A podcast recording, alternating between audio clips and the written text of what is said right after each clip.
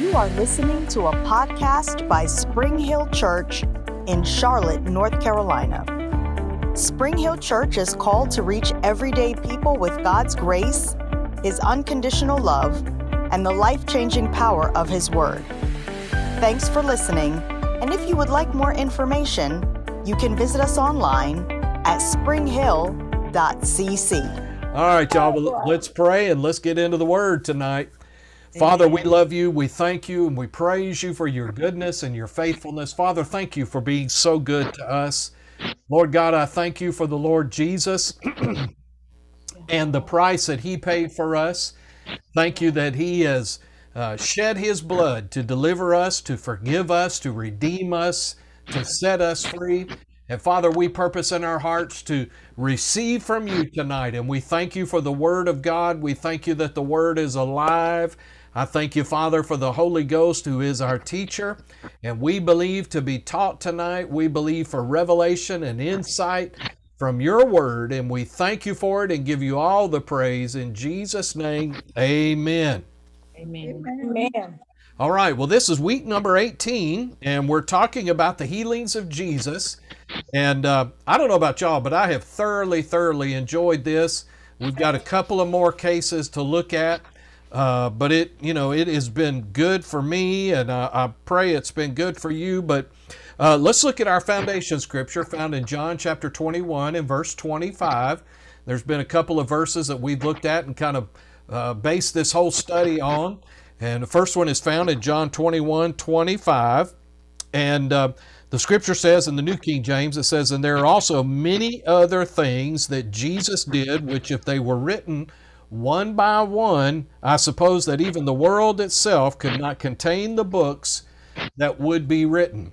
And so we have record of, of many things that Jesus said and did, but we don't have record of everything. But thank God by the Holy Spirit, we have enough. We've got enough to uh, be able to learn and receive and be taught. And, um, and I'm thankful for that, aren't you? Amen. All right, well, let's look at Acts chapter 10 and verse 38. Let's go over there. And um, this is a scripture that we added into our study, Acts chapter 10 and verse 38. And, uh, you know, if anybody ever has a question as far as healing being the will of God, you can take them to this verse right here.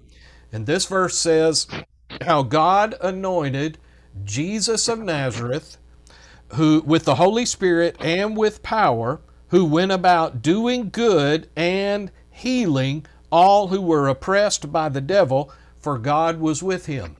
Of course, we know Jesus fulfilled the will of God 100% of the time, but I love the fact that this scripture says that God anointed Jesus, who went about healing all who were oppressed of the devil. So if God was not for healing, then he shouldn't have anointed Jesus to go about healing all. Uh, but the scripture says that God anointed Jesus with the Holy Spirit and with power, who went about healing everyone that he possibly could. And so I'm thankful for that. The Message Bible says this He went throughout the country healing people and healing everyone who was beaten down by the devil. You know, Jesus wants to lift people up.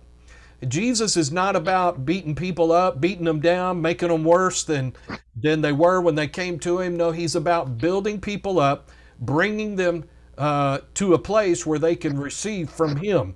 The Williams translation says, And then He went about doing good and curing all who were overpowered by the devil because God was with Him. And so, as we've been saying, the ministry of Jesus can be summarized in three things. We found this in Matthew chapter 4 and verse 23, and Matthew mhm. chapter 9 and verse 35, where it says that Jesus went about all Galilee, teaching in their synagogues, preaching the gospel of the kingdom, and healing all kinds of sickness and all kinds of disease among the people. So we see here that that it is the will of God uh, that Jesus went about, and, and of course, again, as I said, this summarizes his ministry that he went about teaching, preaching, and healing. So Jesus was a preacher, Jesus was a teacher, and Jesus is and was a healer. And of course, we want to emphasize what Jesus emphasized. So it's important that we in our ministries and our churches that we uh, we preach the Word of God, we teach the Word of God, and we make it known that Jesus is a healer. And so that's very, very important. So uh, let's go over uh, and let's look at what we're going to study tonight, and that's found in Mark, the sixth chapter. Mark chapter 6. Mark chapter 6. And um, let's look there. Mark chapter 6. Uh, just FYI, I was getting some noise um, on the recording, so I muted everybody. So if you need to say something or ask a question, just unmute yourself. So I, I was getting some static uh, and it was going on the recording. So Mark chapter 6, verses 53 through 56. Mark 6, 53. It says, And when they, Jesus and the disciples, had crossed over, they came to the land of Gennesaret and anchored there.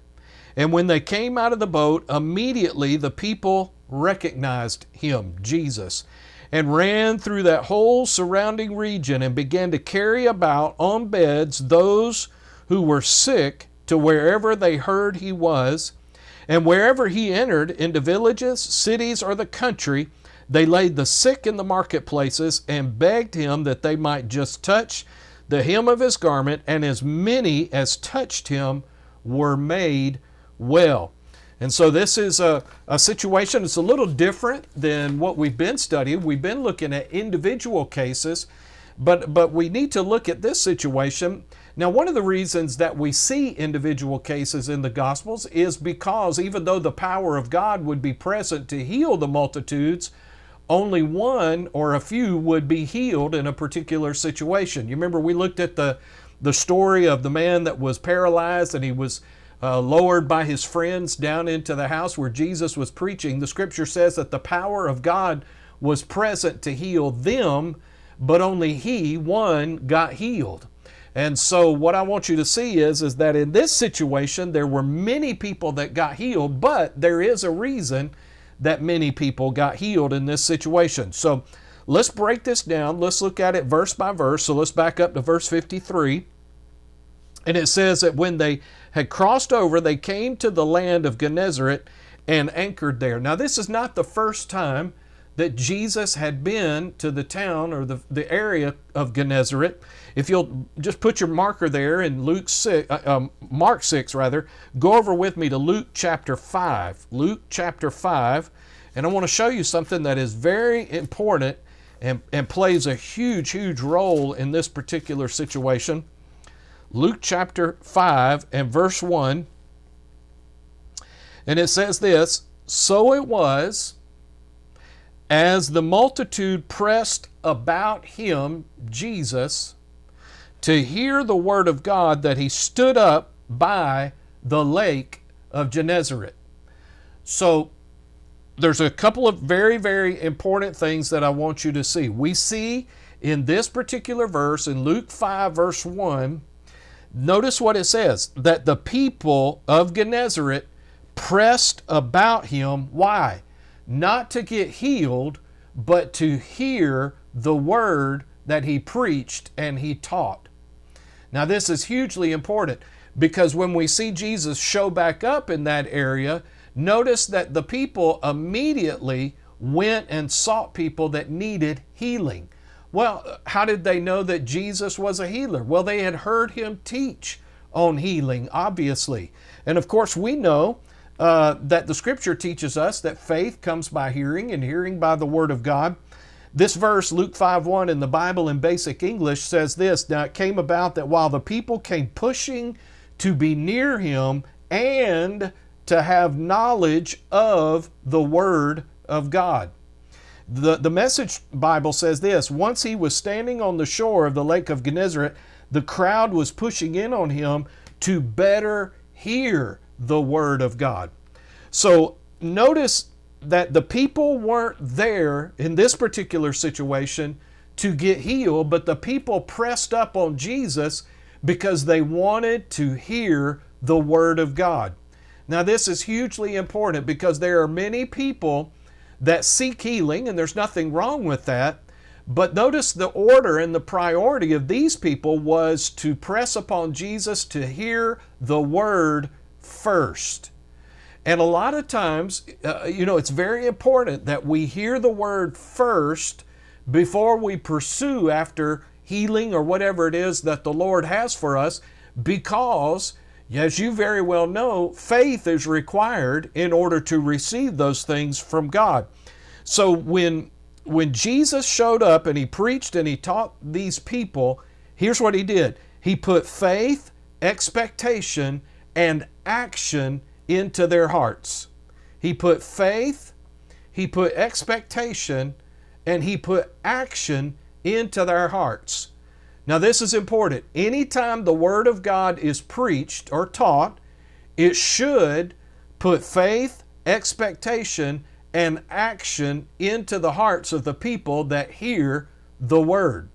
Now, one thing I, I, I so appreciate about these people is that uh, they had a passionate attitude about the Word. Notice that they pressed upon Jesus and, you if you read that story further from Luke chapter 5, this is the story where Jesus had to get into Peter's boat and launch out a little ways into the water so that so that he could preach. There were so many people there, and uh, so the people were hungry to hear the word of God. So what this shows us in Luke chapter 5 and verse 1 is the degree of the spiritual hunger of the people.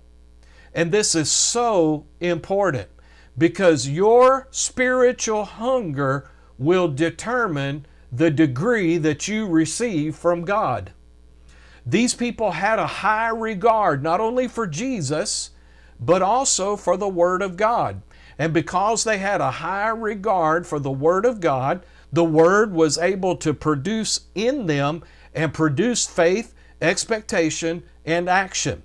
So when you have an honor and respect for the Word of God, write this down manifestation is not far from you. When you have an honor and a respect for the Word of God, manifestation is not far from you. I'll say that one more time. When you have a high regard and an honor and respect for the Word of God, manifestation is not far from you.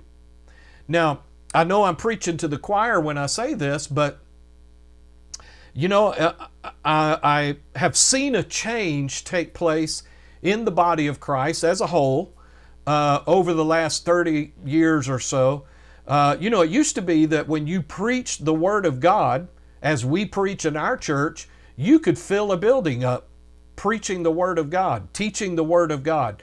And, and, and people were excited about it. And I've noticed over the last few decades that that excitement and that hunger has waned and and uh, and you know a lot of people will uh, they'll wonder well why why don't the things of God work for me why doesn't the word work for me to the degree that that you say it should well how hungry are you for the word of God uh, you know I remember that the days when uh, you know, people were so hungry for the word, and I get it. There's more word churches, there's more ministries that are preaching the word.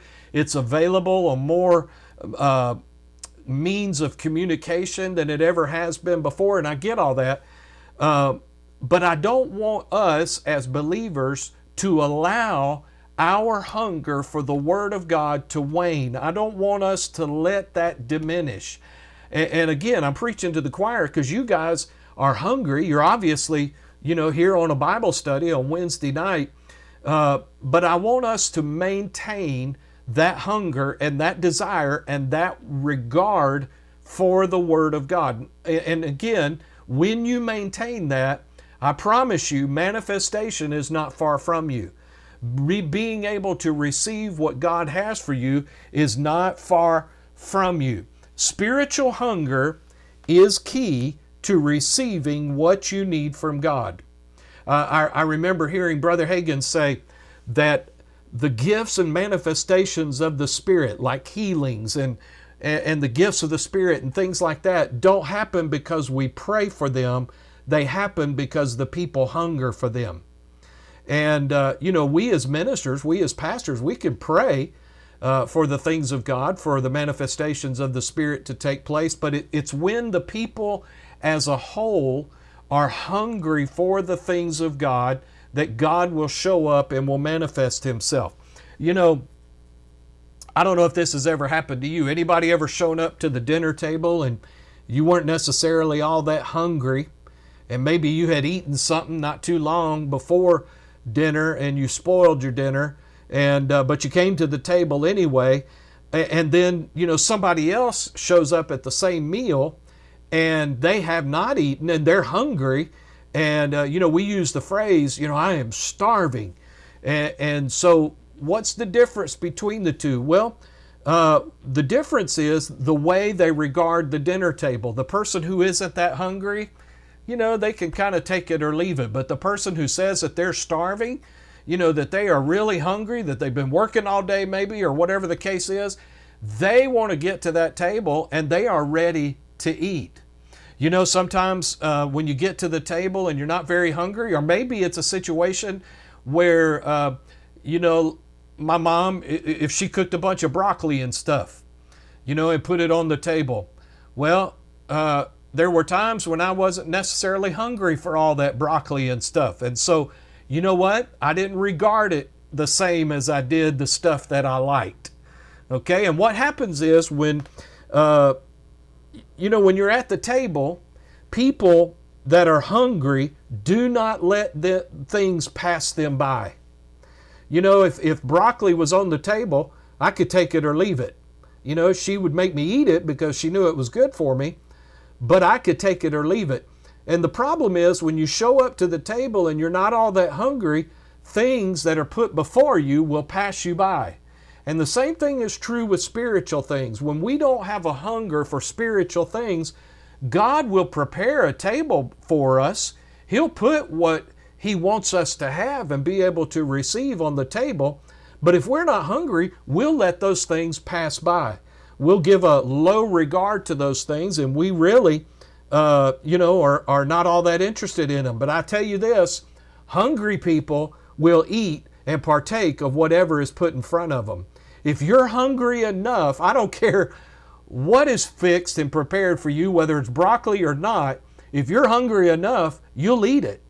And the same thing is true spiritually. When we are hungry to the point we want whatever God has for us, then we will partake and we will not let things pass us by. So the whole point is this it matters how you approach the Word. This is why I encourage our congregation all the time at church. Have an attitude before you get to church. Have an attitude. I am going to receive from God today. I am going to be fed today. You know, before Bible study, you know, maybe have a, a, a, say a little prayer to yourself before you connect and and say this, Lord, I know you have something for me tonight. I purpose to receive from you tonight, and I'm hungry. I'm going to partake of what you have for me. And so, going back to Gennesaret, we see that these people had a high regard for Jesus and the word that he preached and he taught. God is speaking to all of us, myself included, uh, to, to bring us to a place where we increase our hunger for Him, you know, and our passion and our desire for Him and for His Word. So that's awesome. You know, the Holy Ghost is confirming what He, you know, was speaking to your heart. So, all right, so again, Gennesaret had a hunger for the Word of God. They desired to be taught. So, what we see now, going back to Mark chapter 6, is immediately when Jesus steps out of the boat, uh, that the people, notice what it says in verse 54 it says, And when they came out of the boat, immediately the people recognized him. That's the word recognized is kind of blind to us because it, it doesn't mean that they realized, oh, that's Jesus. No, what they did is the, the scripture tells us that uh, that they acknowledged him. In other words, they realized that it that he was the one that had taught them the word and he was anointed and they recognized the anointing that was upon him. All right? So here's what I want you to see. These people were able to receive healing because of what they heard. So your healing is connected to your hearing. Now, I'm not talking about with these ears, I'm talking about hearing with the ears of your heart. Your miracle, whatever you need from God, is directly connected to your hearing and what you hear. And again, I'm not speaking necessarily of your physical hearing, but I'm, I'm talking about what you hear with your heart. Many, many times, people want what the Word has, but they don't want to take the time to hear what the Word says. And, and the two are connected. It's very, very important. Why is that? Because you position yourself to receive from God by hearing the Word of God. And the reason for that, we all know, and we said it earlier, and that is because faith comes, faith is fed, and faith increases by hearing the Word of God. So, in so doing, you're positioning yourself and posturing yourself to, to be able to receive from the Lord what He wants to get across to you. You know, God desires for everyone who is sick to be healed. It is not His will that anybody remain sick. Uh, he wants everyone to be healed, but we're going to have to receive healing from Him in the way that He prescribes, not the way that we want it. And what I mean by that is this, and I, this is I told the congregation this Sunday. We have to learn how God operates because God doesn't change for anybody. And He is certainly not going to change His word for you and for me. And so we've got to learn how He functions, how He thinks, how He operates, so that, and this is a word that I use Sunday, so that we can cooperate with Him. In other words, we can work with Him. And I gave the definition Sunday of what cooperation means, and it means this to work jointly with someone towards the same result. So if God wants healing for every person, and He does, just like He wants salvation for every person, then we're going to have to learn how to cooperate with Him. We're going to have to learn how to flow with Him so that we can receive what He wants for us. You know, again, He doesn't adjust Himself for us we're going to have to adjust ourselves for Him and to fit His Word. So we have to adjust our lives, our heart, our beliefs to accommodate Him and to receive from Him. And we have to come in line with His Word. Now, put your, again, your ribbon thing there in Mark uh, 6 and go over with me to Luke chapter 4, and I want to show you something. Now, I want you to bear in mind as we get ready to read what we're going to read that Jesus, of course, manifested the perfect will of God. So if it's God's will, God's desire to heal everyone that he comes in contact with, then of course this was the will of the Lord, the Lord Jesus. Excuse me. And so, what I want us to take a look at, and you're familiar with this story, but I want us to look at a portion of Scripture from Luke chapter 4 and beginning in verse 16. And I want us to see something, all right? Very, very important. It says in Luke chapter 4, verse 16 So he came to Nazareth where he had been brought up. So Jesus went to his own hometown, and as his custom was, he went into the synagogue on the Sabbath day and stood up to read. And when he was and he was handed the book of the prophet Isaiah, and when he had opened the book, he found the place where it was written, and, and it was our Isaiah 61, the 61st chapter of Isaiah. And he said this, he read this The Spirit of the Lord is upon me because he has anointed me to preach the gospel to the poor. He sent me to heal the brokenhearted, to proclaim liberty to the captives, and recovery of sight to the blind, to set at liberty those who are oppressed to proclaim the acceptable year of the Lord. Now, Jesus is making a declaration here. He is declaring to these people that I am anointed, and can I just summarize it this way? I'm anointed to meet whatever need you might have in your life because it all could be pretty much summarized in what he quoted from Isaiah 61 there. Now let's see what happened. Then he closed the book, he gave it to, back to the attendant, and he sat down, and the eyes of all who were in the synagogue were fixed on him. And he began to say to them, Today this scripture is fulfilled in your hearing. So all bore witness to him and marveled at the gracious words which proceeded out of his mouth. And they said, Is this not Joseph's son? And he said to them, You will surely say this proverb to me Physician, heal yourself. Whatever we have heard done in Capernaum, do also here in your country. Then he said, Assuredly, I say to you, no prophet is accepted in his own country. But I tell you truly, many widows were in Israel in the days of Elijah when the heaven was shut up three years and six months, and there was a great famine throughout all the land. But to none of them was Elijah sent except to Zarephath in the region of Sidon to a woman who was a widow. Now, Jesus said this this is what he's saying. He's saying that during the, the three and a half year famine of during Elijah's time, there were many people, especially widows, in the nation of Israel at the time. But notice Jesus pointed out Elijah was not sent to any of them, but yet to a woman who was a Gentile outside of Israel. That's who Elijah was sent to minister to. And you can read her story. It's found in Kings, where uh, you know he, he provided for her through, or, or actually the Lord provided for her in the oil and all of that being multiplied. And, and, then he goes on to say in verse 27 And many lepers were in Israel in the time of Elisha the prophet, and none of them was cleansed except, except Naaman the Syrian. Again, another Gentile that was healed during Elisha's ministry. And so all the those in the synagogue, when they heard these things, were filled with wrath, and rose up and thrust him out of the city. And they led him to the brow of the hill on which their city was built, that they might throw him off, uh, throw him down over the cliff. Then, passing through the midst of them, he went his way. So, what happened in Nazareth? Now, we've studied this before, and and we've looked at it, but let me just kind of summarize this.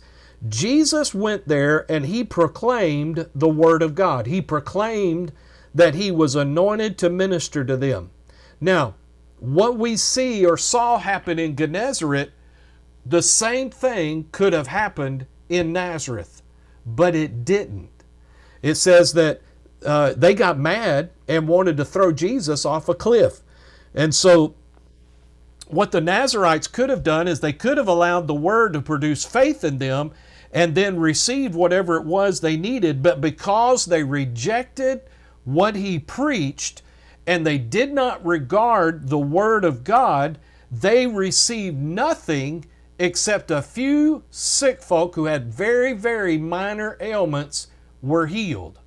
Now, here's what I want you to see Jesus went there with the intention of healing as many people as he possibly could of whatever they were sick with or in need of. But he could not, not because of a shortage of the power of God, not because of a shortage of the ability of God, not because of lack and insufficiency in the anointing of God.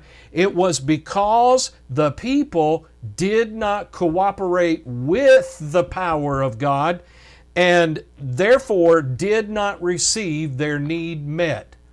Now, the point is this these things are not automatic.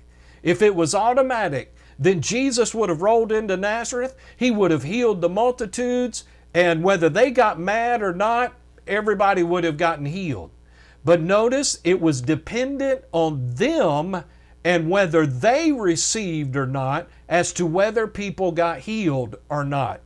So, what I'm, what I'm getting us to see this for is that it is super important that we understand that we must cooperate with the power of God in order to receive from God.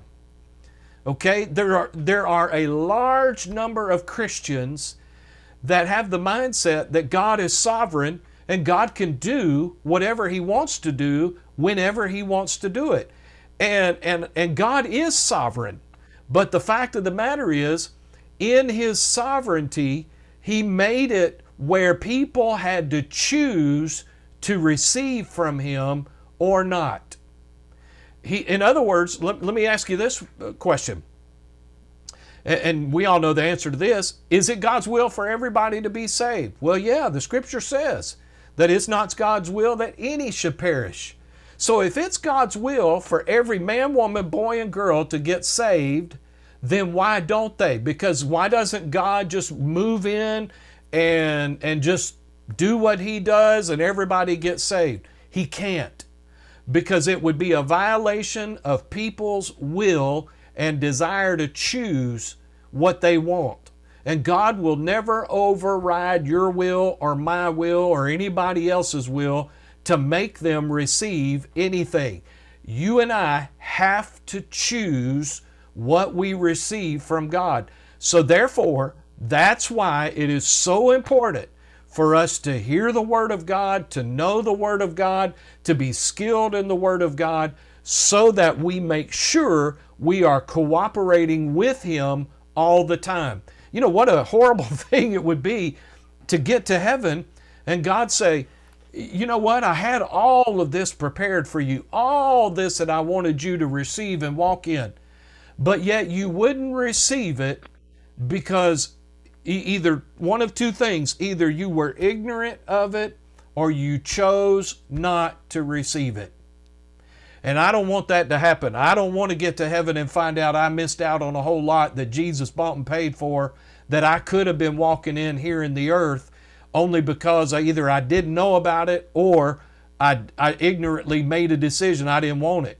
I don't want that to be me, and I don't want that to be you. Amen? Amen. All right. So let's move on. The Word of God must be a part of our daily life, not just our church life. Okay? Probably do you good to write that down. The Word of God must be a part of our daily life, not just our church life. Your life needs to revolve around your relationship with God, not God fit into your life on Sundays or Wednesday nights. And again, I know I'm preaching to the choir because you guys are hungry. But what I want us to see is that the Word of God must be the focal point in our lives. Now, what we know from the Word of God is this, and this is why this must be so important to us, and that is this the Word contains the faith that we need in order to receive whatever it is the Word says. So when you hear Scripture on healing, and you hear the Word taught on healing, there faith is present in order for you to receive healing. Okay? Now, I've got a little illustration for us here. Everybody look up for just a second. I have a, I don't know if you can see it very well, but I have a can of cut green beans right here that I bought at the grocery store. Okay? Bought these a couple of weeks ago. And uh, green beans is one of my favorite vegetables. You probably won't see a can of broccoli in my home, but you will see a can of cut green beans. All right. So, you know, when I went to the grocery store, and I bought this can of green beans. When I got ready to leave the store, I didn't I didn't have to go find the manager and say, "Sir, can you do me a favor? I know this can says that there's cut green beans in here, so can you please put some beans in here so I can take this can home?" And, if I did that, here's what his reply would be Well, no, sir, I can't do that the beans are contained inside the can. So my response to him would be, You mean when I buy this can, I get the beans too? And he would say, Why, yeah, you, it all comes together.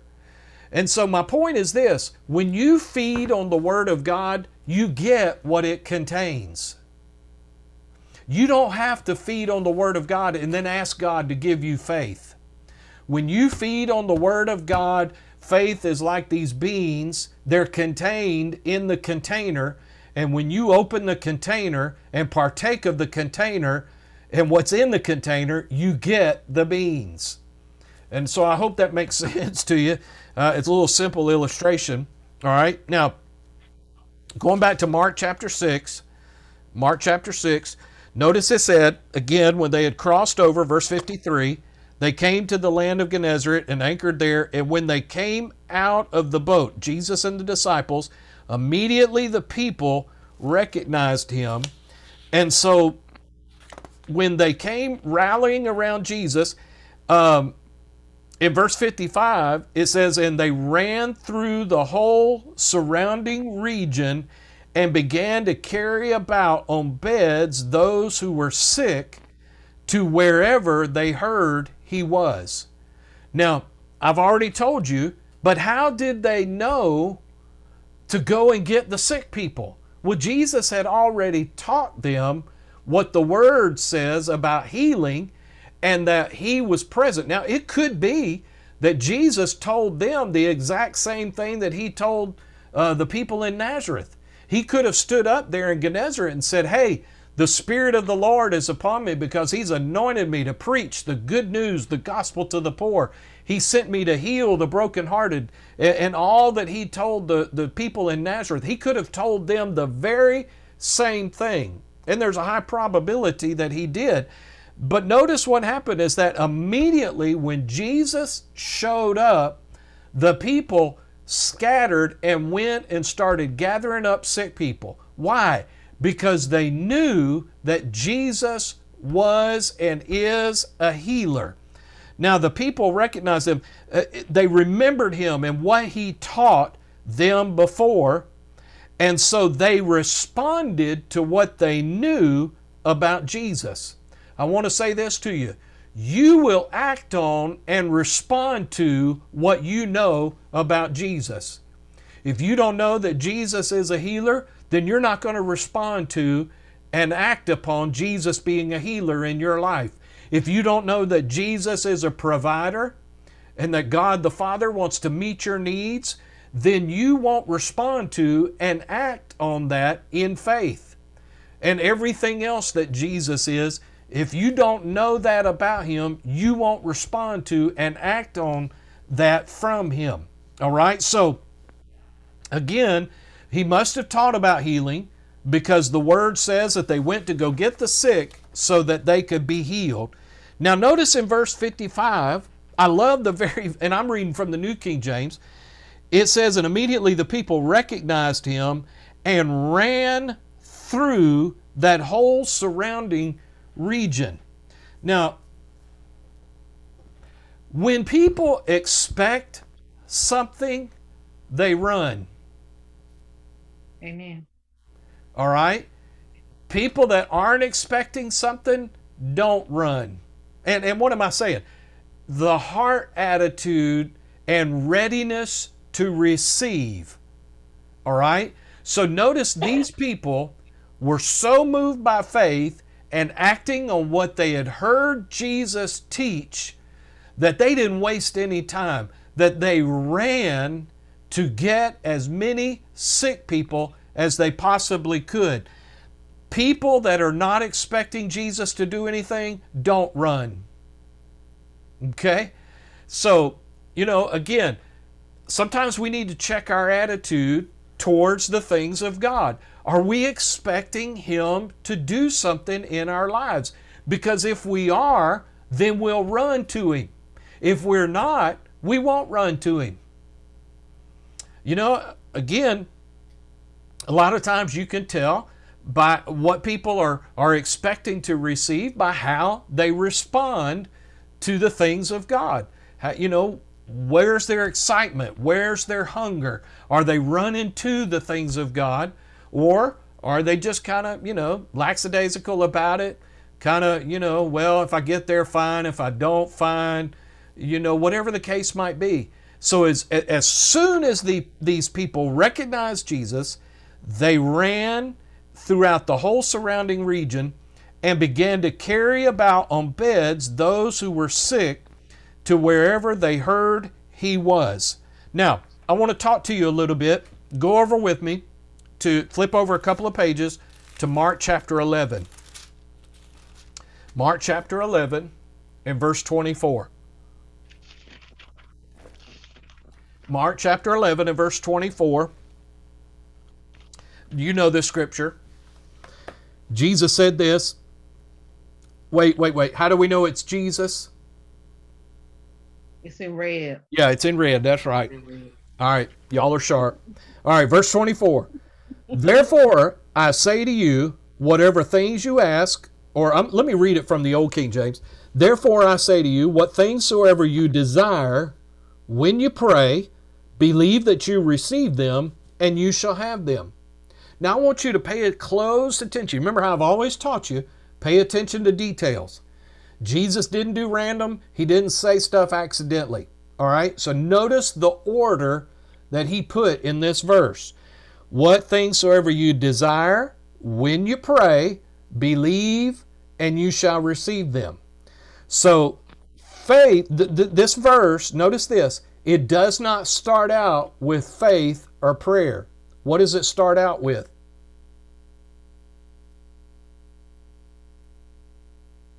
What things soever you Desire. desire. Okay? I want to say this to you.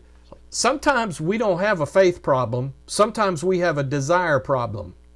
Hmm. Now, what do I mean by that? You need to pay attention to the order that this verse says. Notice it says number one, desire, number two, pray, number three, believe, and number four, receive. Let me give those to you again. Number one, desire. Number two, pray. Number three, believe. Or number four, receive. Now, what I want you to do is pay close attention to what is number one. See, desire, Jesus put desire first here because, let me put this in the form of a question How bad do you want it?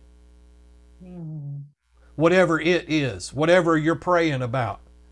Because, see, here's what you need to understand faith is not okay with not receiving. So, a lot of us don't have a faith problem, we have a desire problem, meaning we don't want it bad enough. I've made mention to you before, and this, this, this sermon is out on YouTube. You can go look it up. John Osteen, uh, Joel Osteen's dad, uh, great preacher.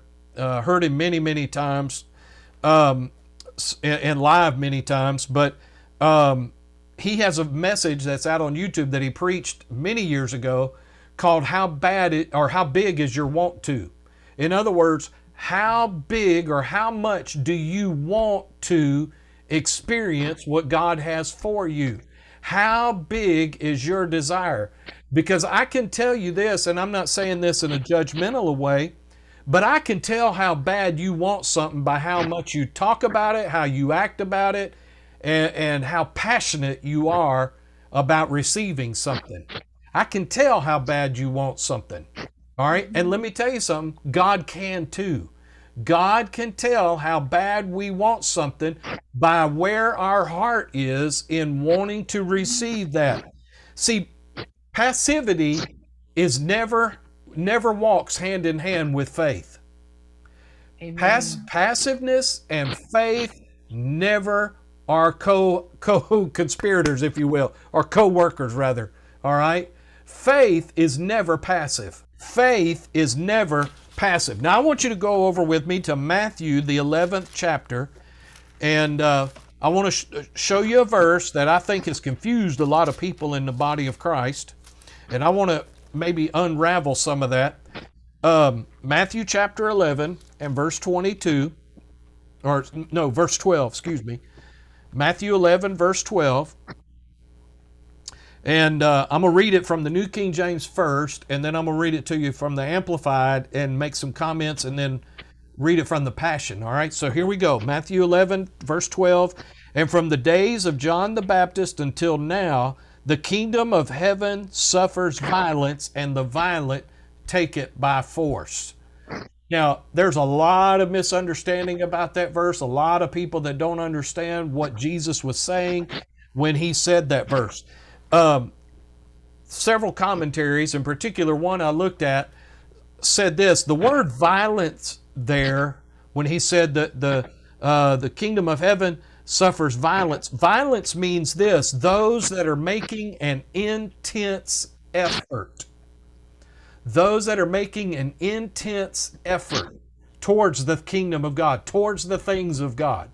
In other words, a non passive attitude. Okay?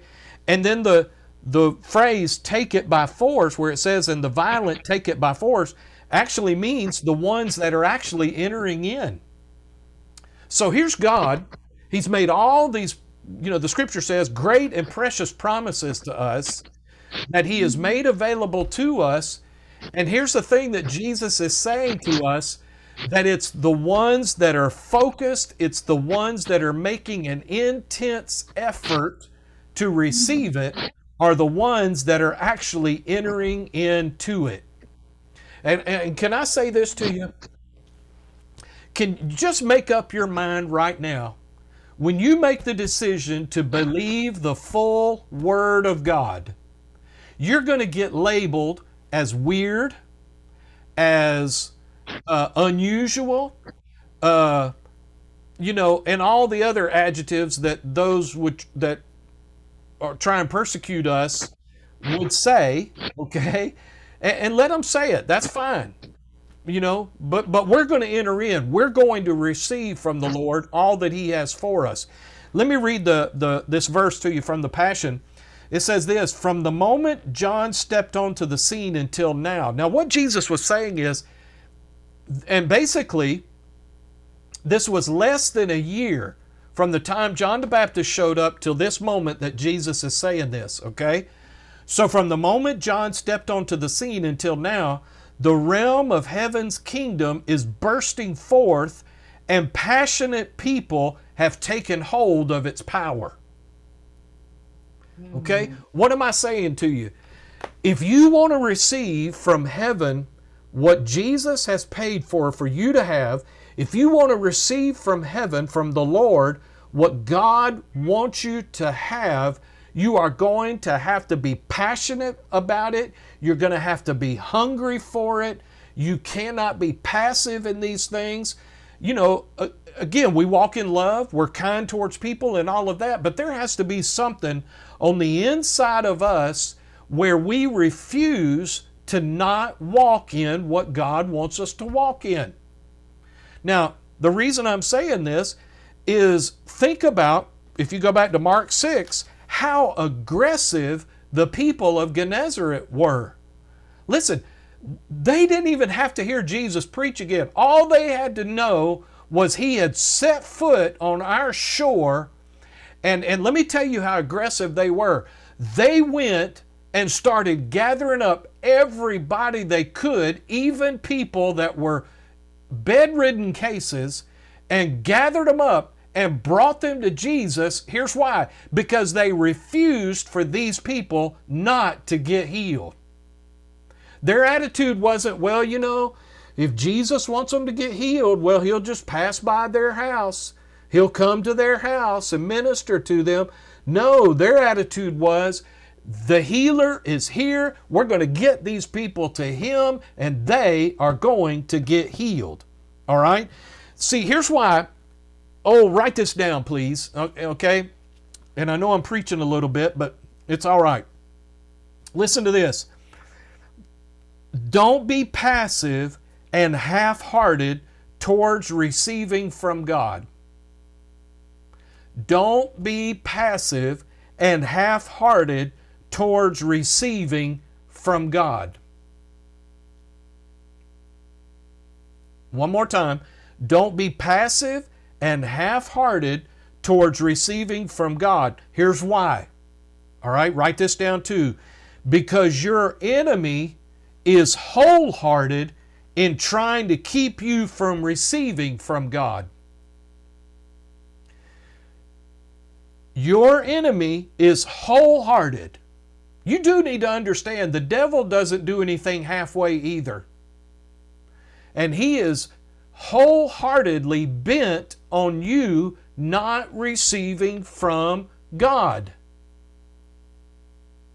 So, you know, when Christians take a um, a half-hearted attitude towards the things of God and and whether they walk in the things of God or not and, and the blessings of God and all that God has for us, when we take a half-hearted attitude towards those things, we need to understand that the devil who is wholeheartedly working against us is going to be able to bring defeat into our lives. Why? Because it's not it's not even.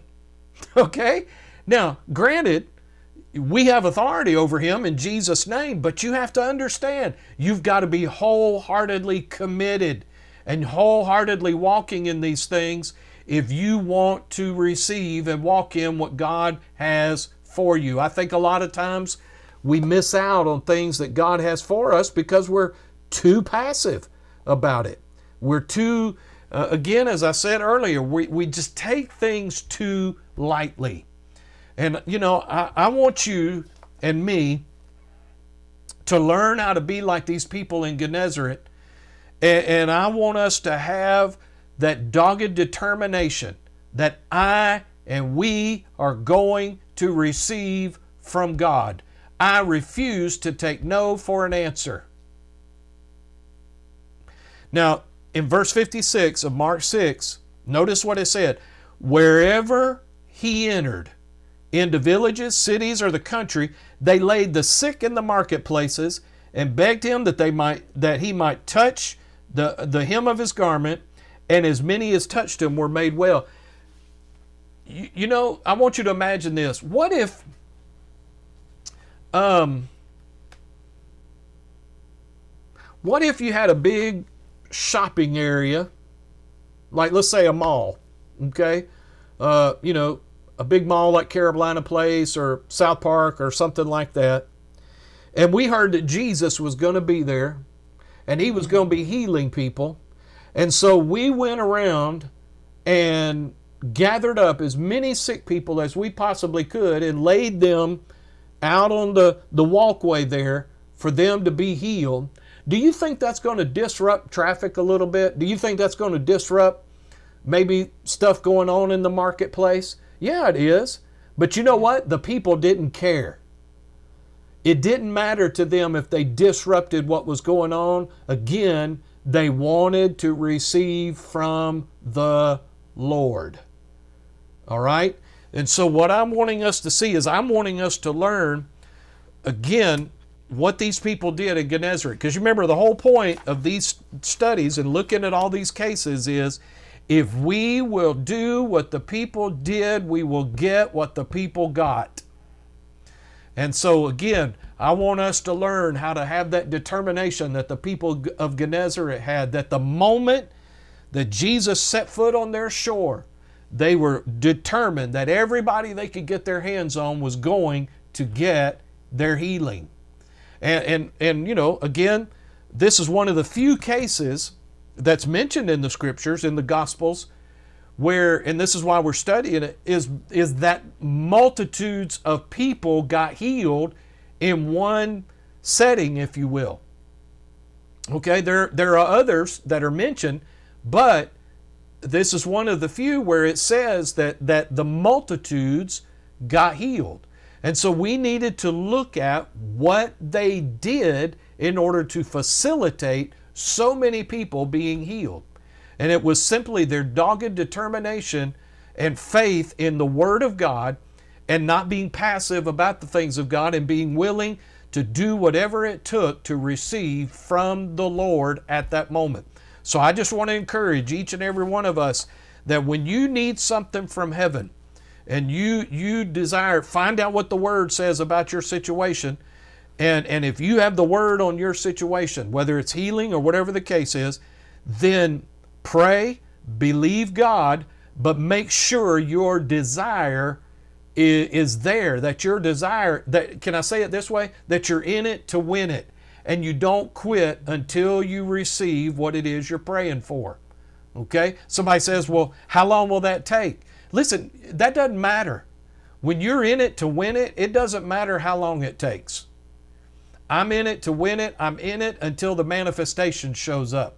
Whether it's a day, five days, five months, five years, I don't care. I am going to receive from the Lord. Amen. Thanks once again for tuning in to the Spring Hill Church podcast. We hope that you have been blessed by today's message. If you would like more information about the church, please feel free to visit us at springhill.cc.